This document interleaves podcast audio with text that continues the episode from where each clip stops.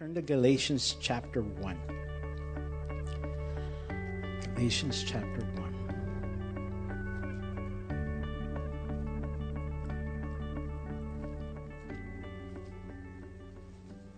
You guys are all going to go buy twenty-three and me now, huh?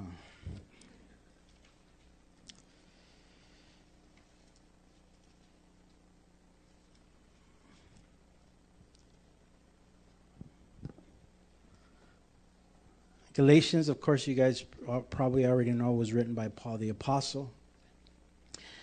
Um, and let's just let's just start reading right off the bat. The the, the main verse that that, that I want to emphasize today is is Galatians two twenty.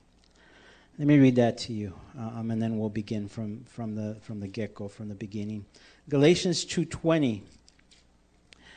Uh, it says, "I have been crucified with Christ. It is no longer I who live, but Christ lives in me. And the life which I now live in the flesh, I live by faith in the Son of God, who loved me and gave himself for me." Uh, I was reading some commentaries, and they were saying that if there's any verse in the Bible that you can choose to put on your tombstone, or maybe for someone to write the verse of your life, that as Christians, that should be the verse. That should be the verse. And so we read here in verse one of Galatians chapter one, "Paul, an apostle, not from men, nor through man, but through Jesus Christ and God the Father, who raised him from the dead, and all the brethren who are with me, to the churches of Galatia." I want you to notice something right off the bat, and I'm not going to get in depth because the main focus is going to be Galatians two twenty, but I want to kind of walk us through so that we can get the context of why Paul is writing to the church in Galatia. Right off the bat, he addresses the purpose for the letter. He says, not from men, but from God. That the Christians in, in Galatia were turning from the true gospel. They were turning, in essence, from uh, God to, to man. Um, Galatians three three, we read, "Are you so foolish?" This is Paul writing to the church. "Are you so foolish, having begun in the Spirit, are you now being made perfect by the flesh?" And so they had begun in the Spirit of God. God touched them. That's the only way that we can be saved. If any of us here are saved, it was because God put his hand upon us. He knocked on the door of our heart, and we responded to that, to that knock. But it was all God. He alone gets the glory. God had used Paul to plant the, the church in, in Galatia.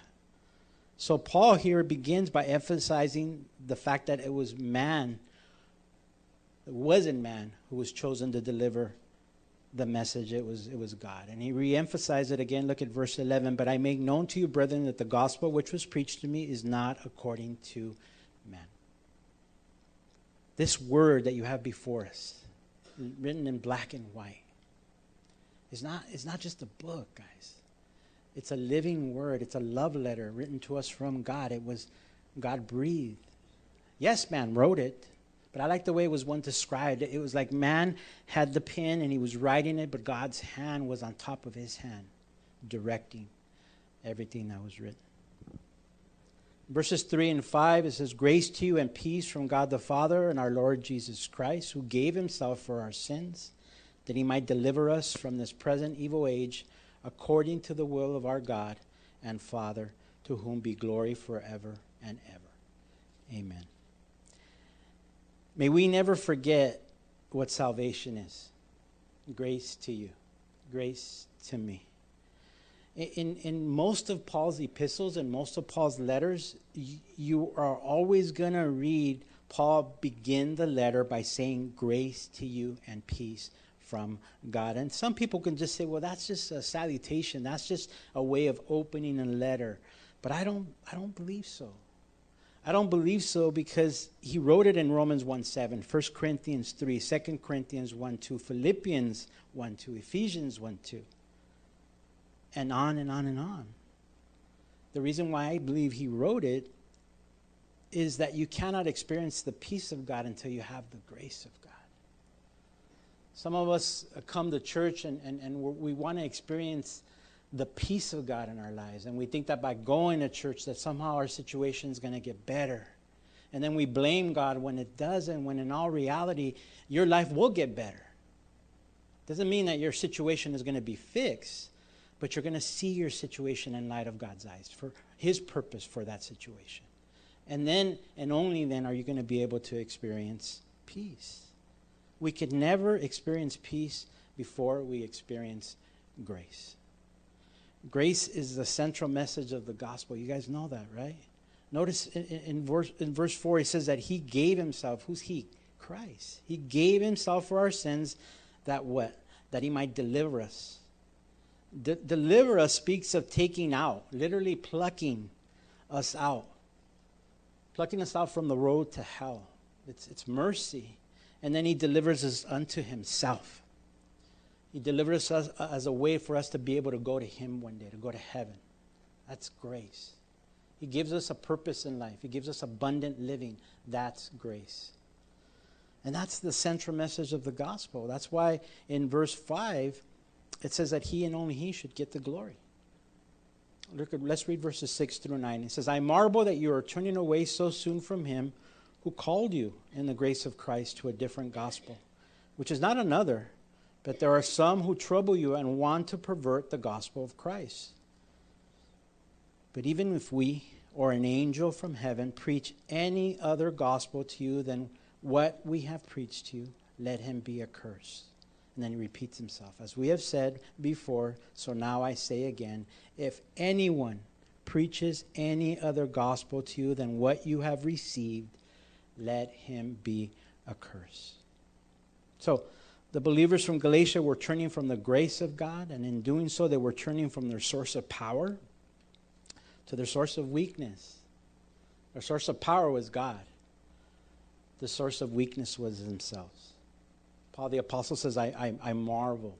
That, that Greek word, it means to be in wonderment. It means to be in amazement. For us of us that speak Almani language, it means that Paul was tripping out. He was tripping out of the fact that these people were saved by God. God was doing a good work, and then, man, they just got taken off that road. I marvel that you are turning away so soon from Him who called you into the grace of Christ. So we have to understand something about Paul. Paul was a religious machine. He was a Jew on steroids, uh, trying to please God, trying to toe the line, trying to be the best by surpassing the rest. And I'm sure that that led to some exhaustion in his life. Have you ever felt that? Have you ever felt exhausted? God, I'm doing my best, but, uh, but I need desperately some rest. When we feel that way, guys, it's an indication that, that it's us, that it's our own strength, that we're not following this model in Galatians two twenty, that we're trying to do things on our own.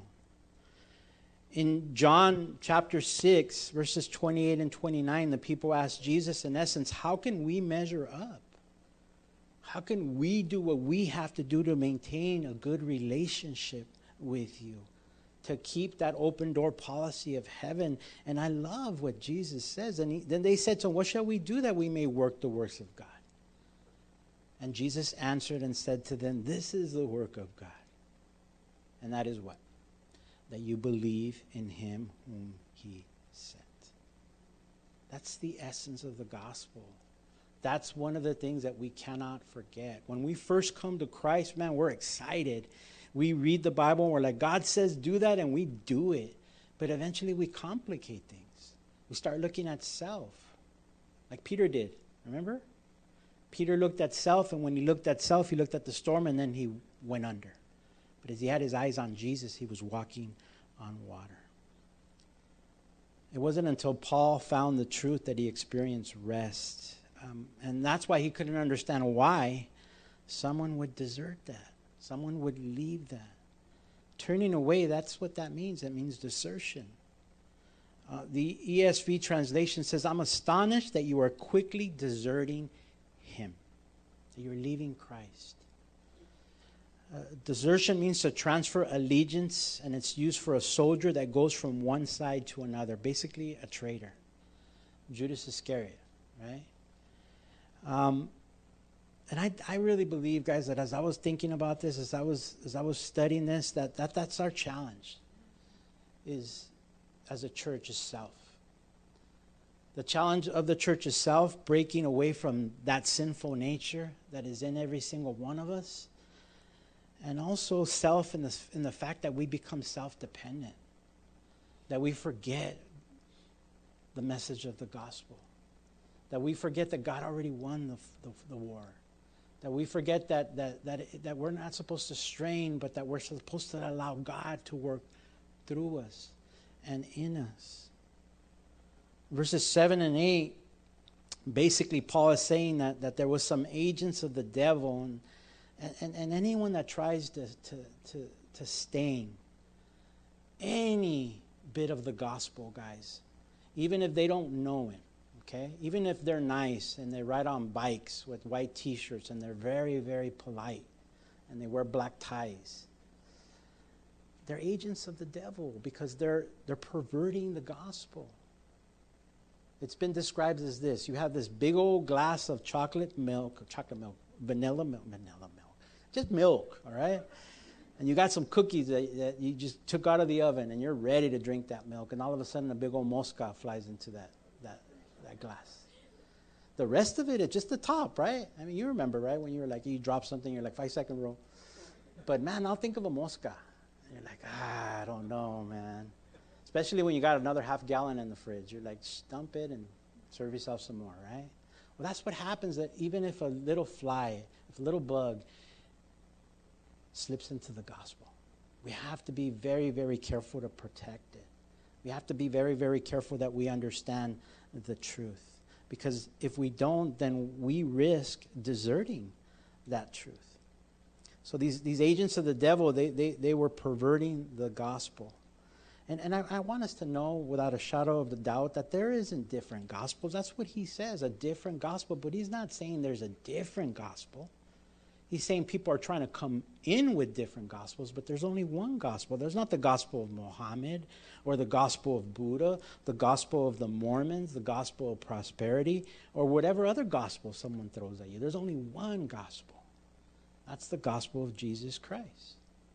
I'm reminded what Jesus says in John fourteen six. What did he say? He says, I am the way, the truth, and the life. No one comes to the Father except through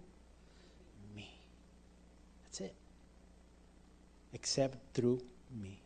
That's the only gospel that's going to be able to pluck us out of hell. That's the only gospel that's going to be able to give us access to heaven, give us purpose, abundant living here in this life. This was the essential truth in Paul's life. That's what changed and transformed his life. It was the truth that liberated him from a life of exhaustion, the lie he was following, trying to measure up, trying to be the best person that he could, trying to do his religious activities in order to please God, which only led him further into despair. And, I, and I'll tell you this, if that's your life, if you're coming to church for that, if you said, hey, I came to church today, so I did my thing, that's a life of exhaustion. That's a life of tiredness. Uh, that, that's why in verses eight and nine, Paul jealously emphasized, very dramatically, I would say, that anyone, including the host of angels, the apostles, including himself, would preach any other gospel, that they should be accursed. You know what that means? It means they should be sent to hell.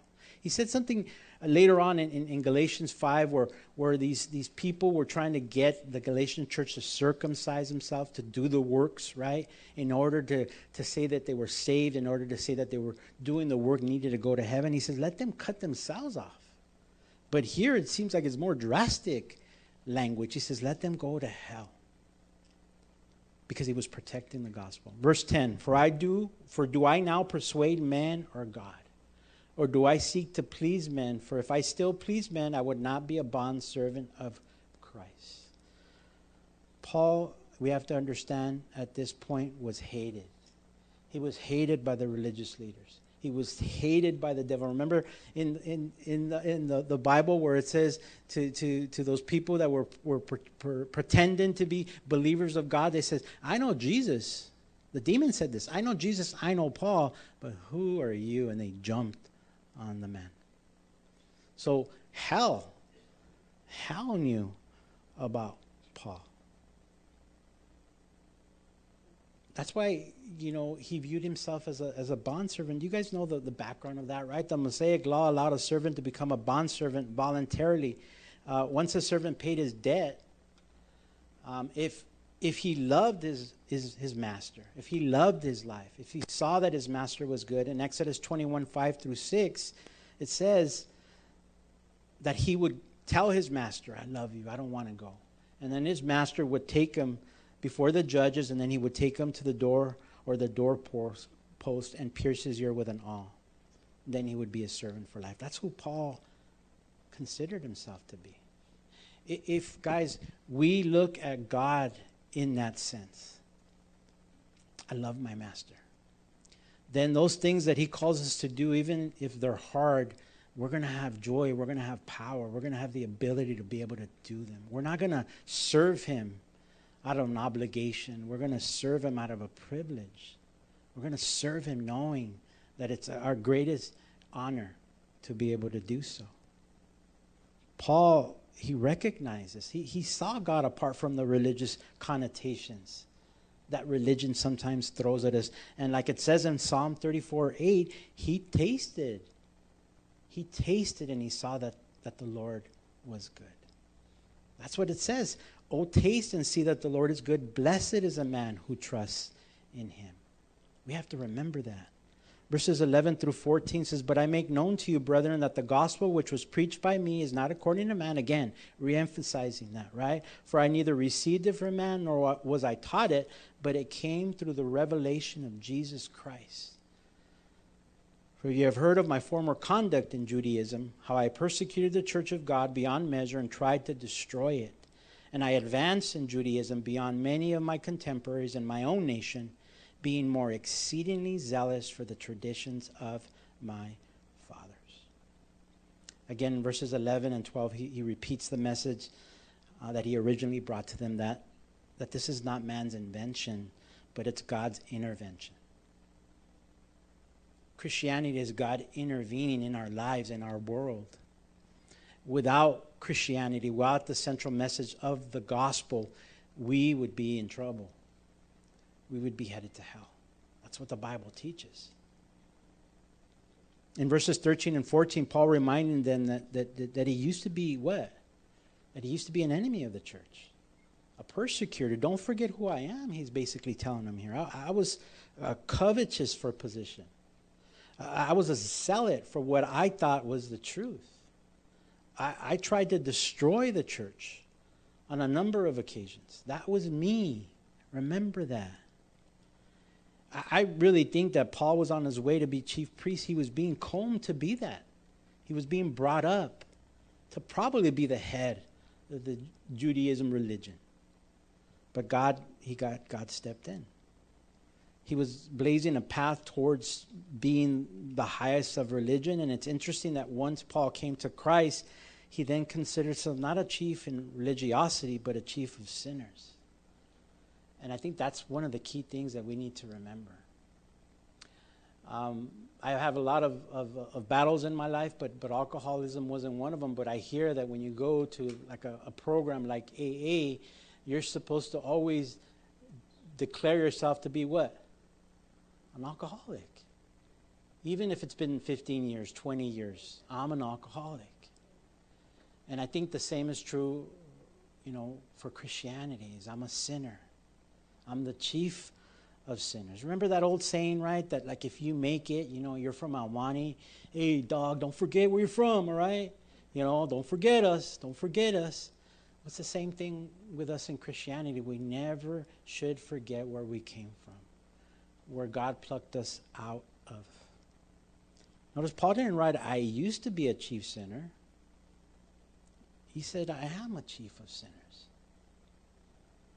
When God reminded Israel of the covenant he had made with them in Ezekiel sixteen, sixty-two and sixty-three, he said, I will establish my covenant with you. Then you shall know that I am the Lord, that you may remember and be ashamed and never open your mouth anymore because of your shame, when I provided you an atonement for all that you've done, says the Lord God.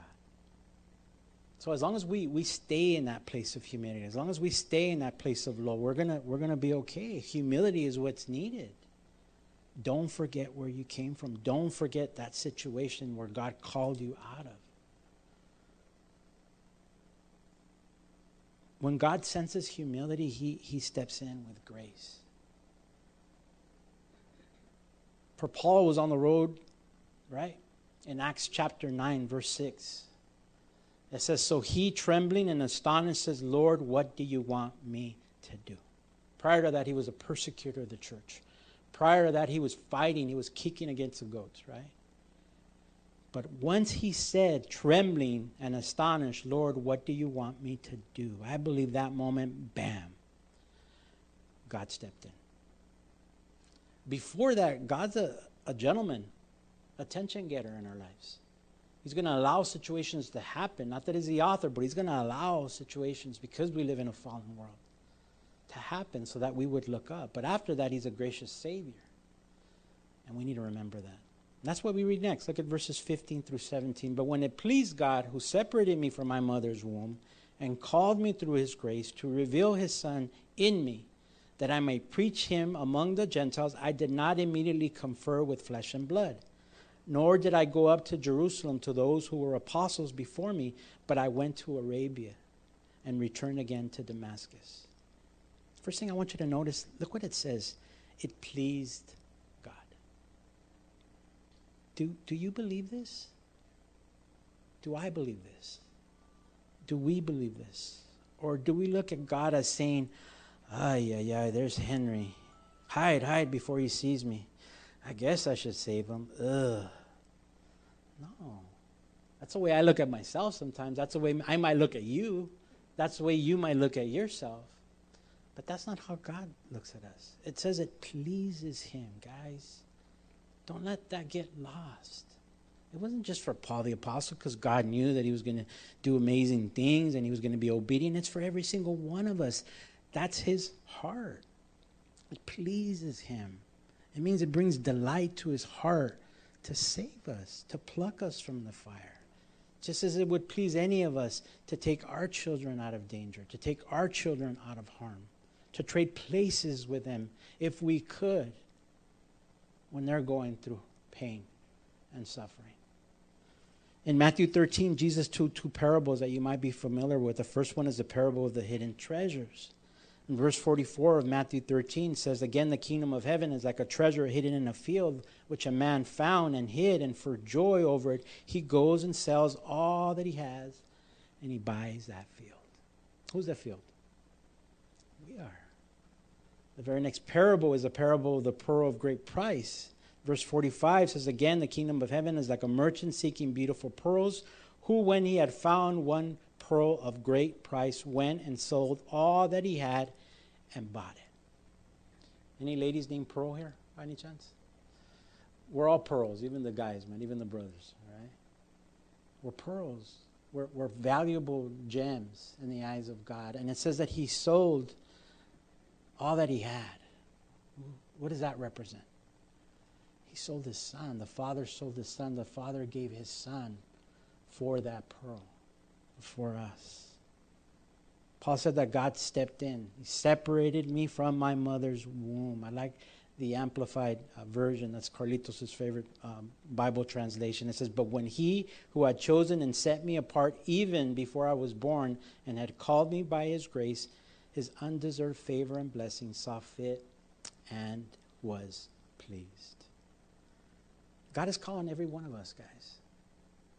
If, if, if you're a, a Christian today, if, if you're blood bought, it's because God was calling you. If you're here just because you're just like killing time, or someone, you know, made you come, God is calling you. The question is not if God is calling you, but are you going to answer? Do we want any part of him? Do we believe that he is good? Do we believe that what he did for us saves us? I was never an atheist growing up. My mother uh, took me to church. It was a, a, a church uh, that involved a religion. Most of us came from that church. Um, so I always believed that there was a God, but guess what? I lived like an atheist in, in my rebellion and my sin. Paul, of course, certainly wasn't an atheist. He was a Jew. He learned about God when he was yea little. But even though he wasn't an atheist, he lived like one. Through his religiosity, through his works mentality, through his anger, through his hate. Once separated by his ambition, to his hate, to his tradition, now simply but powerfully, he was separated unto God. Notice that it was a revelation. In verse sixteen. He didn't say, hey, this is in my own strength, in my own authority. It was a revelation. And when God reveals himself to us, it's for salvation purposes, but it's, it's not just for revelation, it's for proclamation. He wants us then to go take the good news to those around us, to the world. He wants us to live out the good news in his strength by our lives so that we could be a living testimony. You guys have heard that, right? That you might be the only Bible that someone ever cracks open. That you might be the only Bible that someone will ever read, but and they're just simply reading your life. They're simply reading how you live, your attitudes, what you do when you get frustrated, what you do when trials come, who you turn to. That's true. Again, Paul wanting to make sure that the Galatians knew that this work in them was God and not him. He said, when God got my attention, again in Acts chapter nine, I didn't run to man. I ran to him.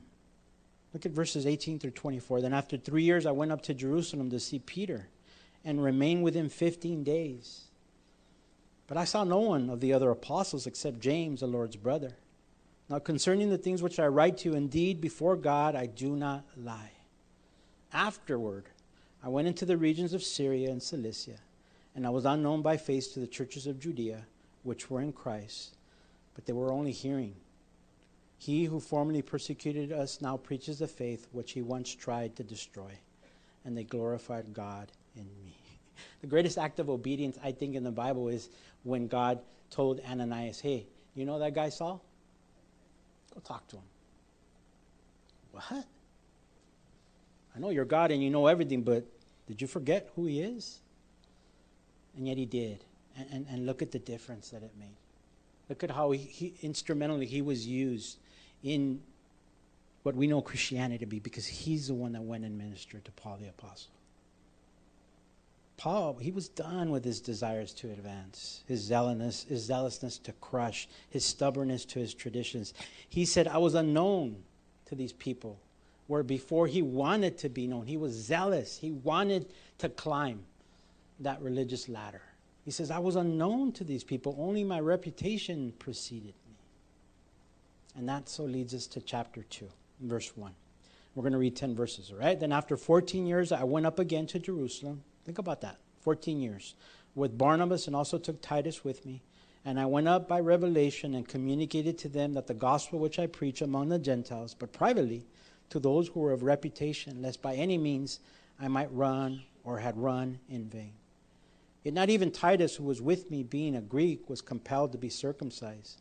And this occurred because of false brethren secretly brought in, who came in by stealth to spy out liberty which we have in Christ Jesus, that they might bring us into bondage, to whom we did not yield submission even for an hour, that the truth of the gospel might continue with you. Verse six.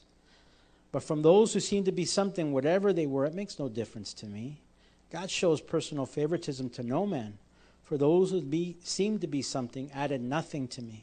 But on the contrary, when they saw that the gospel for the uncircumcised had been committed to me, we're the uncircumcised, we're Gentiles. Except me, I'm one percent Jewish, remember? As the gospel for the circumcised was to Peter, for he who worked effectively in Peter for the apostleship to the circumcised also worked effectively in me towards the Gentiles. And when James, Cephas, and John, who seemed to be pillars, perceived the grace that was given to me, they gave me and Barnabas the right hand of fellowship, that we should go to the Gentiles and they go to the circumcised. They desired only that we should remember the poor, the very thing which I was also eager to do. So think about that. Paul in Judaism was in the middle of the of the of the boom of Jerusalem. He was in the middle of the chaos of religion, of the hate, of the the, the being bound to the traditions and not understand, understanding the Spirit. He was bound to that, but but now as as as Jesus came into him, he took a step back. He took a step back. He didn't immediately go to Jerusalem. In fact, it says that it was up to fourteen years. Where did he go? He went to Palm Springs or whatever desert you can think of. He went to the most, uh, you know, deserted place that you can think of. Why? Because he wanted to make sure that he spent time with God. That's how you know. That's how you know that God is working. That's how you know that God is planning. That's how you know the man or the woman that God wants to use. The man and woman that spends time with God. The, the man and woman that waits upon God. The man and woman that says, God, I, I don't, I don't know how to do this, but I'm open to whatever you lead me to do. I know you don't, you know, call the qualified. You qualified the called. So, fourteen years it took him to go. He was no longer blazing a trail. He was taking a step back. He was allowing God to work in him. It wasn't Paul's zealousness, but it was God's revelation that told him, go up, stay, wait, sit, stand, go. Verses three and five, he also wasn't led by man's perception of what was right. It wasn't religion driving him anymore. It was the, the, the pure message of the gospel that was driving him. In, in verses six to ten, he tells us he wasn't a respecter of persons anymore. Even if it, it was Peter, which we're going to see in a little bit. He was a bondservant of Christ. He only answered to Christ. Read verses eleven through sixteen with me. It says, now when Peter had come to Antioch, I withstood him to his face, because he was to be blamed. For certain men came from James who would eat with the Gentiles, but when they came he withdrew and separated himself, fearing those who were of the circumcision. And the rest of the Jews also played the hypocrite with him. So even that Barnabas, remember the guy that he brought with him, was carried away with their hypocrisy. But when I saw that they were not straightforward about the truth of the gospel, remember his zealousness for the gospel, I said to Peter, before them all, if you, being a Jew, live in the manner of Gentiles, not as the Jews, why do you compel Gentiles to live as Jews? We who are Jews by nature and not sinners of the Gentiles, knowing that a man is not justified by the works of the law, but by faith in Christ Jesus, or Jesus Christ, even we have believed in Christ Jesus, that we might be justified by faith in Christ, not by the works of the law. For the works of the law, no flesh shall be justified. Peter repeated this. This, this, this was life-changing to Peter, because later on he repeated the same message when he was called to the Gentiles. Paul had spent so much of his life living a lie that now he had the truth. And once we spend an eternity living in lies, when we have the truth, you don't want to let go of it. And that should be the case. Believe me, in our walks it gets hard. In our walks, we make the mistake of taking our eyes off of Christ, and we start to compromise, and we start to take off, taking our eyes off the centrality of the message, that the war has already been won, that God wants to do a work in and through us. Paul wouldn't let go of the truth, even if it meant rebuking someone as respected as the Apostle Peter. That was an easy thing to do. Sometimes certain actions can challenge the message of the gospel. When they do, we have to knock those walls down. That's what, what Peter was doing. If you guys remember the Gospels, as you read the Gospels, don't you guys trip out that Jesus never really came down on sinners? You know, he he, he dealt with a woman that was, that was you know, uh, um, caught in adultery. He didn't, like, you know, give her a whipping. In fact, he stood by her. He did tell her, go and sin no more. We got to make sure that we, we, we get that right. And we're going to talk about it at the end. God, God cares about our walks, because our walks are a representation of our relationship with him. But he didn't come down on sinners. Who would he come down on? Those who were misrepresenting the gospel, huh? Those that were the supposedly know it more. Those the religious leaders that were misrepresenting him left and right. Peter, by his action here, was in essence communicating another gospel. And Paul would not have no part of it. How was Peter communicating another gospel? Well, he was playing the hypocrite. He was hanging out with, with the people in Almani, you know, eating the tacos and the frijoles and just grubbing, right? Fellowshipping with us, listening to the oldies.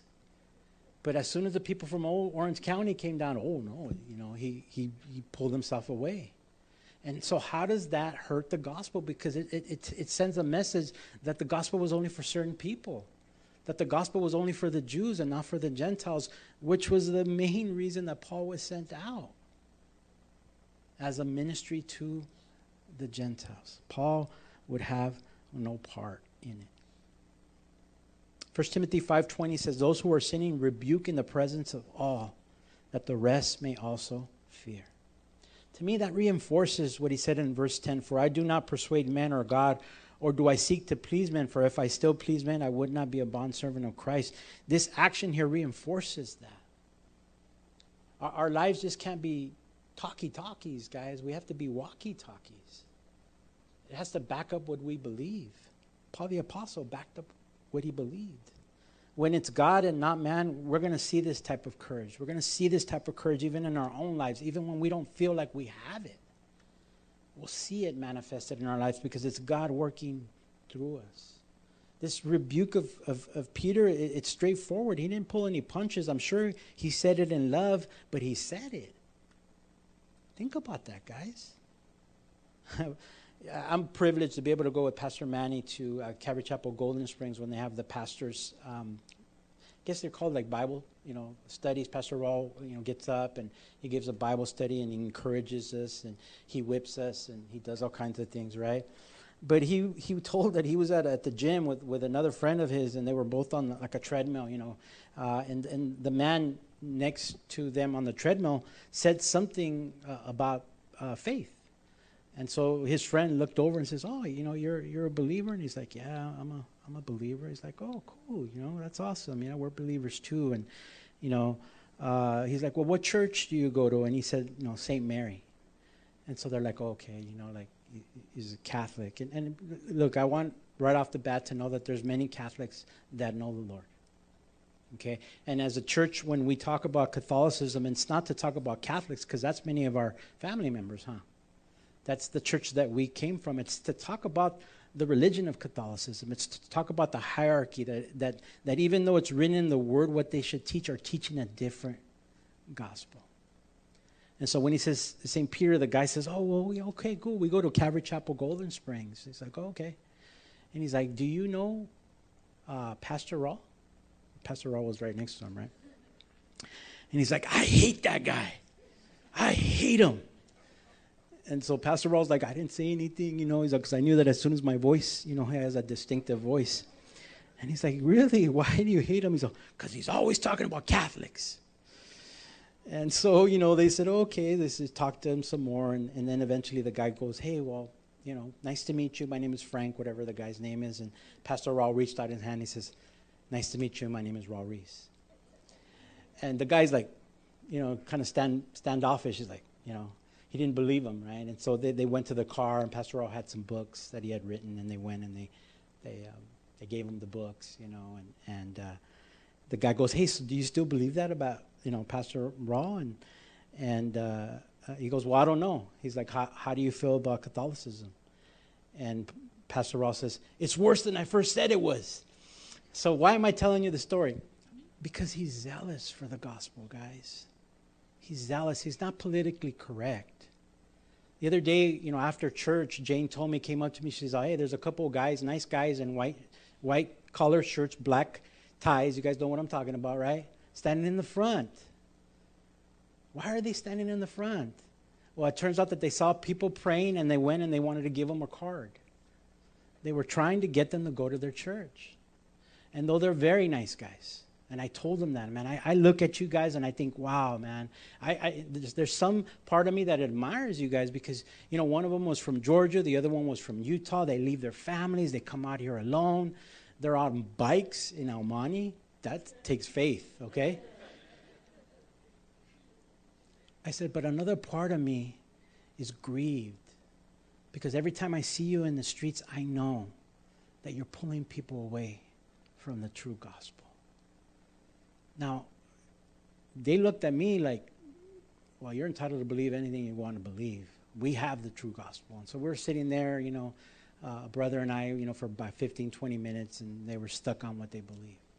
But I needed to tell them that.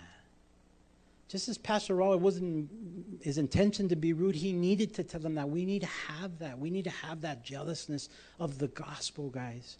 Because if we don't, then people are going to believe that the God of Muhammad is the God of Christianity, that the God of the Mormons is the God of Christianity, even though the Mormons are throwing it out there. They're saying, hey, Jesus is our Savior. We're saved through the blood of Jesus Christ. They say that. But then you dig in a little bit deeper, and now it, it, they just they go off. It's that mosca in the glass of milk. And we have to know. We have to know the central message of the gospel so that we can protect it, so that we could be zealous. Not rude, not mean, but that we can protect it. It's, it's behavior that communicates that Christ is our main motivation. And it's behavior that is seen in our lives. It's a jealousy for the gospel of Jesus running through our veins. Do we get angry and grieve when we see the cults giving other gospels? Do we care? Do we defend the purity of the gospel? No matter who it is that we're dealing with, whether it's family members that we love, but they say something that is off, do we, do we lovingly tell them the truth? Do we defend the gospel? Because unless they know the true gospel, they're not going to be saved. Paul could have said, that's Peter. He's one of the original apostles. He's O G. He's the head of the three. He's the future pope. Just kidding. I'm not going to say anything to him. He could have thought maybe Peter could help me climb the ladder of Christianity, but he didn't. Why? Because he was a bondservant of Jesus Christ and of him only. Romans six twenty-one, Paul wrote, what fruit did you have then in the things of which you are now ashamed? And we need to ask ourselves that question. What fruit do we have of the things that we are now ashamed? Our life should be different. Our life should be lived out for the gospel. We should have that, that heart that when we run into people, the gospel is the main thing on our hearts. That's the way it was when we first got saved. Because we believed that it was the power of the gospel that saves into salvation. And then after that, we made it complicated. We brought ourselves into the picture. We didn't do it because we were afraid of rejection. We can't allow that to happen, guys. Paul emptied himself of all that he was prior to Christ because he knew that there was no fruit in anything but Jesus. Only despair. Verses seventeen and nineteen, but if we, while we seek to be justified by Christ, we ourselves are found sinners, is Christ therefore a minister of sin? Certainly not. For if I build again those things which I destroyed, I make myself a transgressor. For I, though, uh, I through the law died to the law that I might live to God. Uh, they, they, commentators that are a lot smaller, smarter than me say that this is a difficult verse to to interpret. But with the way I look at it in my simplicity, I think that Paul seems to be dealing with the possible question, if there's no law, if what you're saying is that we don't have to follow the law and pe- people are simply saved by faith, then what would compel a person to live a moral life? Well, that's exactly what I'm trying to get at. If we're trying to mi- live a moral life based on our own strength, based on religion, based on what we think the law is, we're going to fail miserably. But if we allow God to come in and God to work through us, then it's just seamlessly going to happen. I'm not saying it's going to be easy, but it'll happen. Romans six, verses one through three says, what shall we say then? Shall we continue in sin that grace may abound? Paul answered, certainly not. How shall we who died to sin live any longer in it? Or don't you know that as many of us as were baptized into Christ were baptized into his death? I believe Paul's answer is found in verse nineteen and our principal verse, verse twenty. Verse nineteen, for I through the law died to the law that I might live to God. What is it that you have to die of? in order for God to live through you and through me. Paul tried to live a life for God. I believe that he was sincere. I believe that in all his works, all, even the hate, even the destruction of the church, he was sincere. In fact, honestly, guys, I believe that people that blow themselves in airplanes for the sake of their God are sincere. They're just sincerely wrong. He realized that everything he was doing was, was done in vain. That moment when Jesus met him on the road. Whenever we allow the self to lead, it's always going to be in vanity. For Paul, as it is for many of the Jews in those days, his motivation was the law. He was trying to live his life by the letter, the way to behave, the way of walking. That's what a lot of us do. And we're exhausted by it. Second Corinthians three six, it says, who also made us sufficient as ministers of the new covenant, not of the letter, but of the Spirit. For the letter kills, but the Spirit gives life. We have to allow the Holy Spirit to come inside of us. The Bible tells us that we have no righteousness in us. Do you guys believe that? Do you believe that you're sinners saved by a righteous God and that you will remain a sinner even when you're cleansed? All of our righteousness is found in God. The Bible says our own righteousness is but a filthy rag. So that leads us to verse twenty and the central point of hopefully my message. I have been crucified with Christ, Paul said. It is no longer I who live, but Christ lives in me. And the life which I now live in the flesh, I live by faith in the Son of God, who loved me and gave himself for me. Notice how he starts that magnificent verse. And we can spend days just talking about the letter I there. He says I. He starts with himself. Paul is personalizing it. There's no doubt about it. Have you ever heard someone say, ooh, they gave me the evil eye? Well, the true definition of the evil eye is I. It's, it's ourselves. I has to die. Henry Morris, in his comments on Galatians two twenty, rightly said that here is the greatest secret of a Christ-honoring Christian life. I have, it already happened, been crucified with Christ. I. I. If more Christians started with that word, one simple letter, man, God made it easy. I. Instead of worrying about him or her or them, how different would the church be? How different would the world be? It's been said that the chief aim of God is to glorify God, or the chief aim of man, excuse me, is to glorify God. The thing that that we have to get right is if we're doing it in our own strength, we're going to miss that mark, and that, that's what sin is, is missing the mark. Whenever we do things in our own strength, we're not going to hit that target. We're not going to hit that chief aim. When we try to do things in our own mind, whether it's keep the law or do more good than bad, like most people view the final outcome of when we meet God, that God's somehow going to, you know, grade us on a on a scale. Oh, Henry, you know, you did five hundred more things than you did wrong. For me, it'd probably be one. No, I'd be in the minus. Never mind. I need grace. And I have a feeling you guys need grace and mercy as well. I have been crucified, Paul says. It's about identifying with that, guys. It's about identifying with the crucified Christ, his death. It's about dying to ourselves so that Christ can live through us. Galatians five twenty-four says, and those who are Christ have crucified the flesh with his passions and desires. It's about identifying with the fact that Christ died for us. Galatians six fourteen, but God forbid that I should boast except in what? In the cross of our Lord Jesus Christ, by whom the world has been crucified to me, and I to the world. We're supposed to be in the world, but not allow the world to be in us. And that's one of the problems that we have to deal with as the church. Why? Because we're trying to do things in our own strength. Because we're not allowing God to work in and through us. It's about dying with Christ so that we can really live. The truth, guys, is that our sin, it makes us sick. What do we say when someone that was suffering passes away?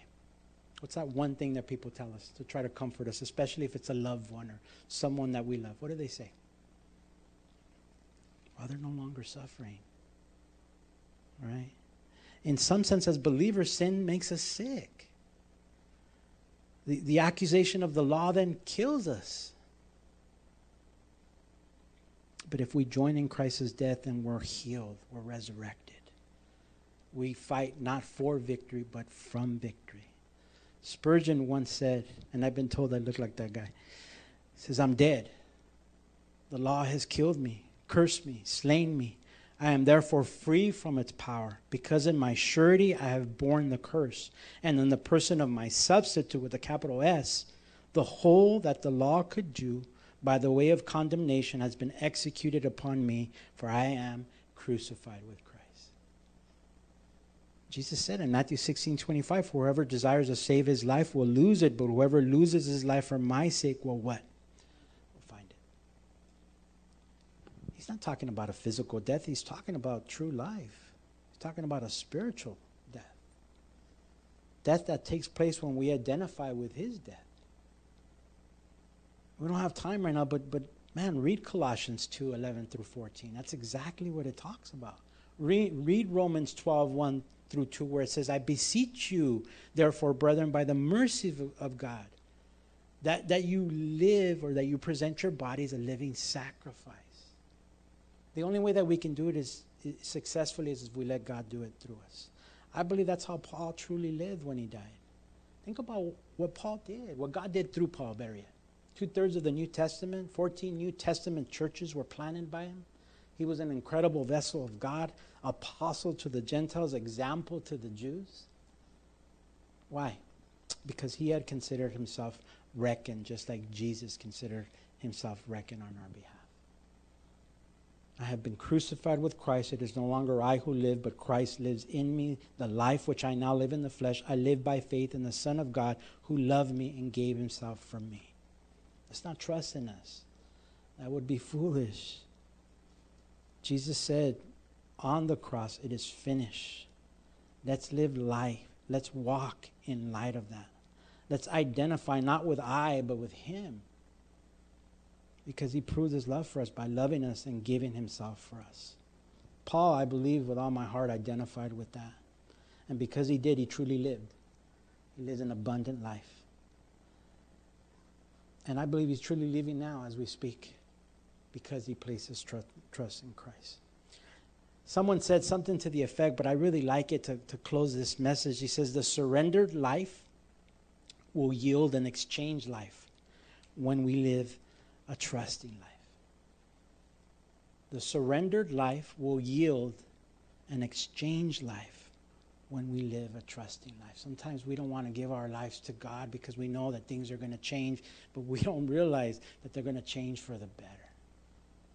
If there's anyone here that says, you know what, tomorrow or one day, one day I'll do it.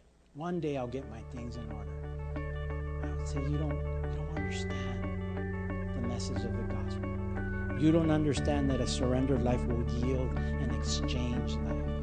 And the exchange rate that Christ gives us is way better than the best of it. Okay? It's way better. As long as we live a trusting life.